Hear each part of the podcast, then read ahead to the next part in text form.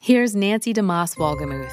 I think most of us are familiar with uh, C.S. Lewis's The Chronicles of Narnia, and I especially love that the, the, story The Lion, the Witch, and the Wardrobe. You may have read the book, you may have seen the movie, and you remember that scene where Edmund stumbles into Narnia through the wardrobe, and he ends up lost and alone in a cold, snowy forest. And then all of a sudden, he hears the sound of bells in the distance and soon around the corner comes a sleigh. And sitting on top of that sleigh is who? The White Witch. And the White Witch pulls over. She stops to talk to Edmund. And as she does, she remembers this ancient prophecy that her reign and her life will be over when two sons of Adam and two daughters of Eve sit enthroned at Cair Paravel.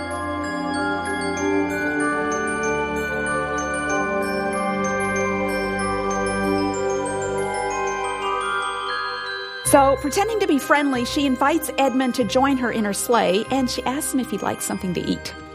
Well, Edmund requests Turkish delight, which she magically produces. What Edmund doesn't know is that the Turkish delight is enchanted, and whoever tastes it is going to want more and more. They won't be satisfied with just a little bit.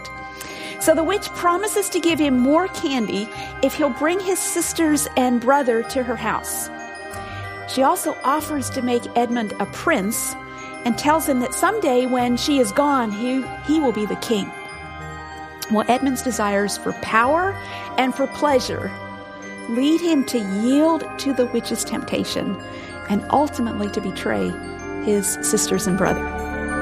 This is the Revive Our Hearts podcast with Nancy DeMoss Wolgemuth, author of Incomparable 50 Days with Jesus. For February 26, 2024, I'm Dannah Gresh. We're in a rich study called Incomparable, directly linked to a new book by Nancy. We'll send you a copy when you donate any amount to the ministry of Revive Our Hearts. Just visit reviveourhearts.com for the details. The theme Nancy mentioned from the Chronicles of Narnia leads us to an important discussion. As I think about that story, it brings to mind an important scene in the life of the Lord Jesus. The temptation of Christ has some parallels to the witch's temptation of Edmund, but thankfully, the temptation of Christ had a very different outcome. So I want to ask you if you're following along in your Bible to turn to the Gospel of Matthew, chapter 4. Matthew, chapter 4. Now, the temptation of Christ is told in all three of what we call the synoptic Gospels Matthew, Mark, and Luke. And we'll be bouncing back and forth between those a little bit in this session, but mostly we're going to follow along in Matthew's account, Matthew, chapter 4.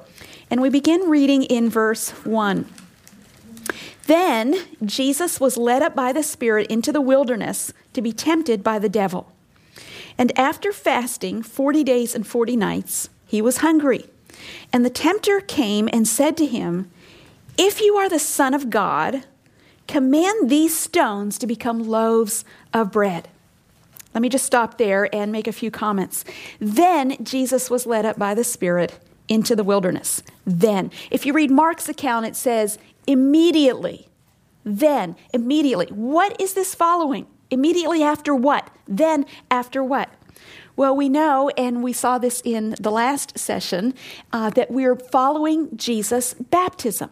He had been to the Jordan River to be baptized by John. He'd had this amazing experience where John had pointed him out as the Lamb of God who takes away the sin of the world. And then Jesus had been baptized by John, and there was this voice from heaven that said, This is my beloved Son with whom I am well pleased. I mean, it had been an awesome experience, a mountaintop experience. Then, immediately right after that experience, on the heels of his baptism, comes this wilderness temptation experience. I read long ago a writer who said a phrase I've not forgotten after benediction comes battle. After the blessing of that experience comes the battle. And isn't that often the way it is in our spiritual experience? You have this great mountaintop experience with God. You have this great spiritual victory. You have this real intimate experience with Christ, this real high in your spiritual walk with Christ. And then, like the next day, or the next hour, or minutes later, or the next season of your life, you find yourself in the wilderness being tempted, being assaulted by Satan, struggling from high to low. It can happen so quickly. Let me just say, it shouldn't surprise us. These experiences happen, and we need to be prepared for them. And it's not surprising that the devil should be involved in this temptation. Jesus was led up by the Spirit into the wilderness to be tempted by the devil. In Mark's account of the temptation, he tells us that the devil is named Satan. The devil, Satan, the personal enemy of Christ, the relentless enemy of God and of every follower of Christ. You see, ever since the Garden of Eden, when Satan had succeeded in getting Adam and Eve to rebel against God's authority, Satan had been allowed to exercise a measure of control over this earth. And he was no doubt aware, though he is not omniscient, he doesn't know everything, but he was no doubt aware that the Son of God had come to the earth 30 years earlier in human flesh to redeem fallen men and reconcile them to God.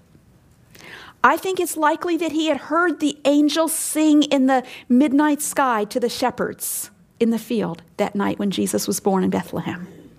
Glory to God in the highest, on earth, peace, goodwill toward men. I bet Satan had heard that. I suspect he had heard at Jesus' baptism when the Father affirmed the Son and said, This is my beloved Son. He knew what was going on. And he knew that his hold on the hearts of men and the kingdoms in this earth was about to be challenged. You see, if Jesus succeeded in his mission, Satan knew he would be overthrown.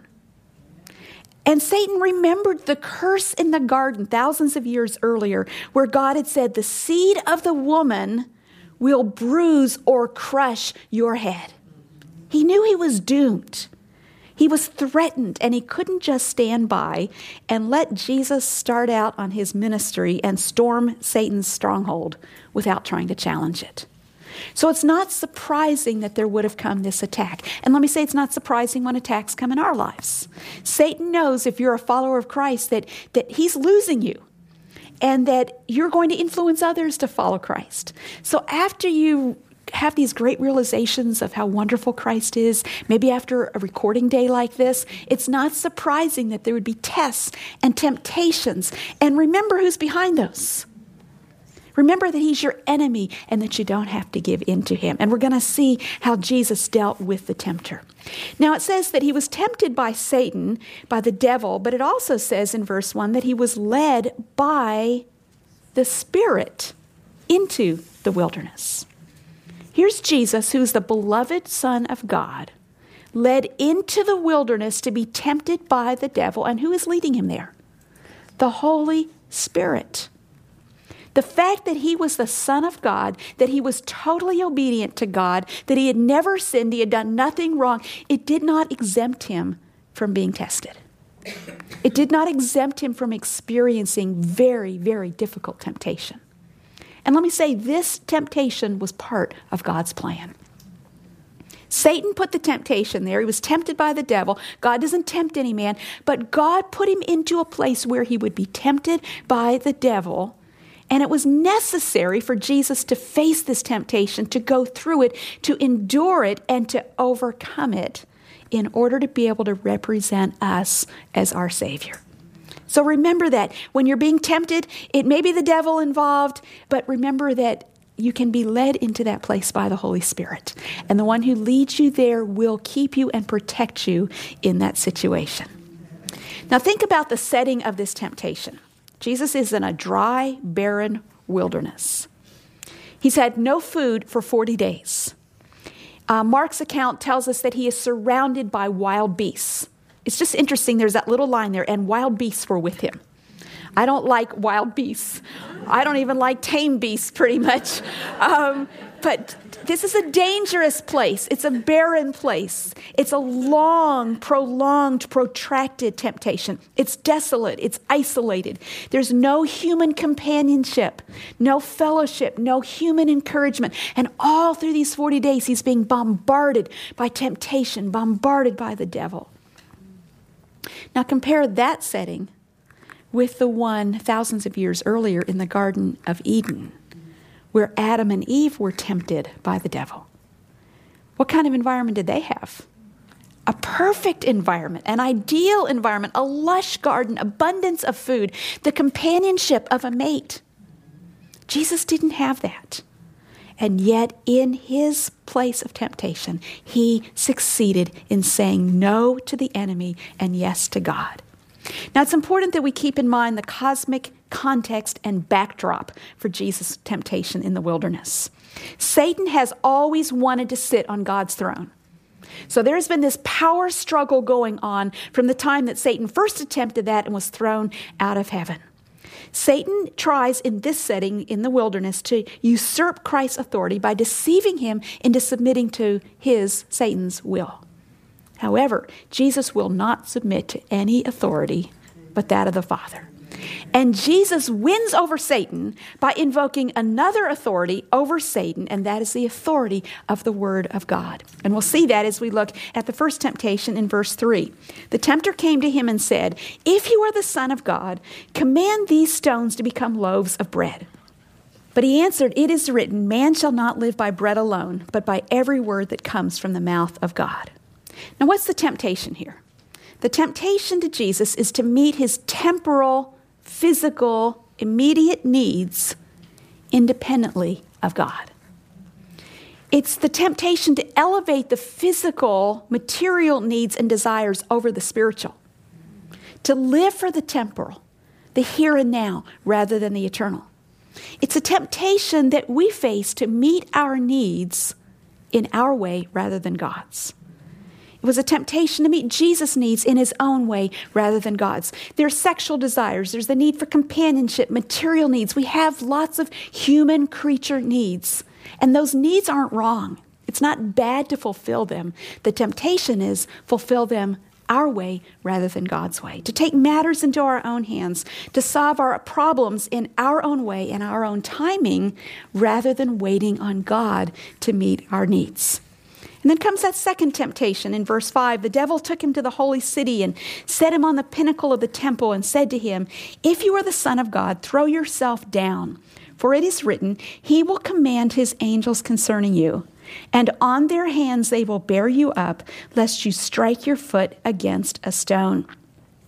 Satan is saying, in essence, Are you sure that God can be trusted? It's a temptation to demand that God prove that his promises are true. And Satan even uses the word of God in this temptation. The two things he says there, if he will command his angels concerning you, on their hands they will bear you up lest you strike your foot against a stone, that's scripture. That actually is quoting from Psalm 91. Can you imagine Satan using scripture to tempt us to sin? It's interesting that in his quoting of Psalm 91, not only does he misquote it, doesn't quite quote it accurately, but he also leaves out the next verse, verse 13 of Psalm 91, that says, You will tread on the lion and the adder, the young lion and the serpent, you will trample underfoot. That passage, Psalm 91, actually foretold Satan's doom the crushing of the serpent. Satan didn't quote that part, he quoted selectively. Well, Jesus knows how to use scripture to win over Satan. And he says in verse 7 Again it is written, You shall not put the Lord your God to the test. Again, the devil took him to a very high mountain and showed him all the kingdoms of the world and their glory. And he said to him, All these I will give you if you will fall down and worship me. So, what is this third temptation? Satan attempts to receive worship for himself that belongs to God. So, he shows Jesus the temporal kingdoms and the power centers of this world. He offers Jesus power, control, glory. And doesn't he offer those things to us? In our homes, in our workplaces. I want power, I want control. I don't need all the power of the whole world, just power over my situation right now. He offers glory. I want, I want to be seen, recognized, known. He offers those things in exchange. What's the price tag? In exchange for worship, for submission, for service. Now, Satan is offering Christ what Satan knew ultimately belonged to Christ authority over all the kingdoms of this world. Who's the ultimate king and ruler over the whole world? Christ is. But Satan offered Jesus a shortcut that would eliminate the cross. You can have these things without suffering. You can have these things without dying. It's a temptation to acquire what God wanted him to have by some means other than God's plan. Well, Jesus says to him in verse 10 Begone, Satan, for it is written, You shall worship the Lord your God, and him only shall you serve. Then verse 11 tells us the devil left him. Now, when we look at Luke's account, we're reminded that it wasn't the last time that Satan would tempt Jesus. Let me just read to you what Luke says. And when the devil had ended every temptation, he departed from him until an opportune time. He would be back. And he will be back in your life until that day when he is vanquished, when he is banished, when his power is totally ended. And then going back to Matthew 4, verse 11, it says, I love this phrase here, and behold, angels came and were ministering to him. At the right time, God sent supernatural provision for his son. And I want to remind you that he will send provision for you. Just what he knows you need and when he knows you need it. In fact, Hebrews 1 tells us that God sends angels to minister to believers. I've never seen one. I can't tell you exactly when they have been there, but I know that God's word says that his angels are ministering servants sent to help us. Now, let me just point out a couple points of practical application here for us. Number one, Jesus faced Satan and was tempted as a man. He didn't use his divine powers as God to overcome the temptation. If he had, we would say, well, sure, he can overcome temptation. He's God. But I'm not God. Jesus overcame the enemy as a man, as a human. He used the same resources that are available to you and to me today. What were those resources? The Holy Spirit, who led him there, prayer, Remember at his baptism, we, we saw that he was praying when he was baptized, prayer to his Father.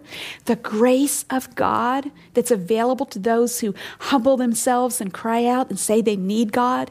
The Word of God, that's the sword of the Spirit, the, the weapon against the enemy. These were verses that, that he had learned as a child and growing up and as a man. He had meditated on them and he applied them to the very moment he needed to use them. The same way we do when we battle temptation. He battled temptation as a man using the same resources that are available to us. And then, secondly, this point that because Jesus passed this test in the wilderness, he is able to help us when we are tempted when we are tested, when we are assaulted by the evil one, he is able to come to our aid. Let me read to you a few verses out of the book of Hebrews. I'm reading several from both Hebrews chapter 2 and Hebrews chapter 4, but let me put them together. These are so rich, so precious. Uh, what wonderful promises these are. Hebrews tells us because he himself has suffered when tempted, he is able to help those who are being tempted. For we do not have a high priest who is unable to sympathize with our weaknesses, but one who in every respect has been tempted as we are, yet without sin. He is the incomparable Christ. He was tempted, but without sin. So, verse 16 of Hebrews 4 let us then with confidence draw near to the throne of grace, that we may receive mercy and find grace to help in time of need. You see that word help twice in those verses. He is able to help those who are being tempted. He will give grace to help us in our time of need. I looked up that word in the original Greek language. It's a word that's used to describe a rope or a chain that is used to hold together a boat, a vessel that is falling apart. Called frapping a vessel. is wrapped around this vessel and it's used to hold it together. It's the same word that's used in Acts chapter 27 when the Apostle Paul was in this boat going to Rome and the great storm came up and the boat was going to be shipwrecked. And it says they used supports to undergird the ship. That word supports is the same word help. He is able to help those who are being tempted. And I've come to love this picture because when our little ship is being storm tossed and we feel like we're in danger of falling apart from being assaulted by the evil one, from being tempted and tried, Jesus is the one who holds us together, who undergirds us, who supports us. And He can do this. He can help us. He can hold us together because He knows what it is to be tempted and tried Himself without ever having given in to temptation. John Milton, as you know, was a 17th century English poet who is best known for his epic poem Paradise Lost, that tells the story of the fall of Adam and Eve in the Garden of Eden. There's a lesser known work by John Milton, a sequel that's called Paradise Regained. And Paradise Regained is the story of the wilderness temptation of Jesus. It shows how Jesus undid the work of Satan by passing the test that Adam and Eve had failed to pass. Paradise was lost because Adam and Eve yielded to the tempter. They rebelled against God, and so man fell and sin came into the world, and so eternal death and separation from God. That's paradise lost. But paradise has been regained because Christ resisted and overcame the tempter. He refused to give up a millimeter of ground to Satan. He submitted to God, and as a result, he has raised up fallen mankind and given to us eternal life and reconciliation with God. In the uh, movie, The Passion of the Christ, the film opens with an intense scene in the Garden of Gethsemane. Now, that scene takes quite a bit of license with the biblical account. But it gives what I think is an accurate picture of the cosmic drama that was playing out both in the wilderness temptation three years earlier and now as Jesus was about to give up his life for the sin of the world in the Garden of Gethsemane. And in that scene, in the Passion of the Christ, as Jesus pours out his soul in prayer to his Father in the garden, he is tempted and tried by a personification of Satan. Satan tempts him to doubt God to hold on to his life. And as the tension mounts, a serpent slithers toward Jesus, who was lying prostrate on the ground, crying out to God.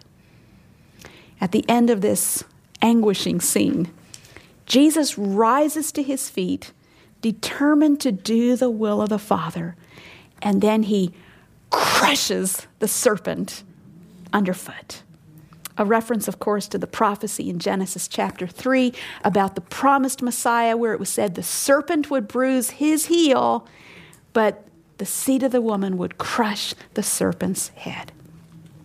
When Jesus refused to yield to Satan's temptation in the wilderness and again in the Garden of Gethsemane, he served notice to all the powers in heaven and hell that he was the sovereign Lord and he would not bow to Satan.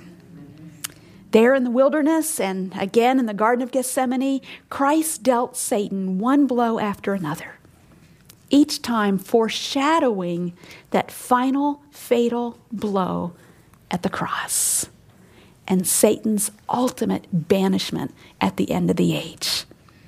As Milton says, by vanquishing temptation, Jesus has regained lost paradise. Aren't you glad? Because he overcame temptation, we too can overcome temptation. And because of his victory over the tempter, one day we will be free from the tempter and from all temptation. As Paul says in Romans 16, verse 20, the God of peace will soon crush Satan under your feet. The grace of our Lord Jesus Christ be with you. Amen. Amen.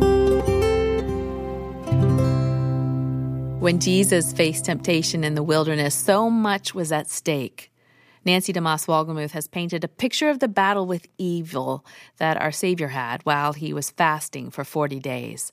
That message is part of a series called Incomparable The Person of Christ. Nancy formed these messages into her newest book, Incomparable 50 Days with Jesus. It's a substantive book of daily readings that will help you recognize aspects of the life of Jesus you may have never considered before. When you read this book in the weeks leading up to Easter, you'll celebrate with a fresh appreciation for who Christ is. We'd like to send you Nancy's book, and you'll also receive the complimentary reading guide that goes with it. It's not too late to jump in midstream. You can read the book any time of year, but the reading plan is for this spring, leading up to Easter, and for a week beyond.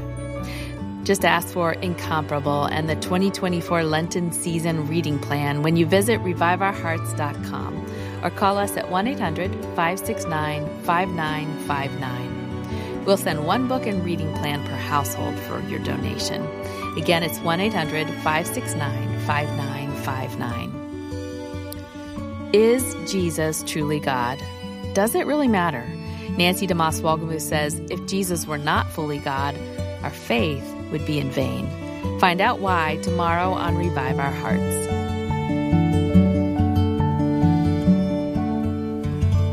This program is a listener supported production of Revive Our Hearts in Niles, Michigan, calling women to freedom, fullness, and fruitfulness in Christ.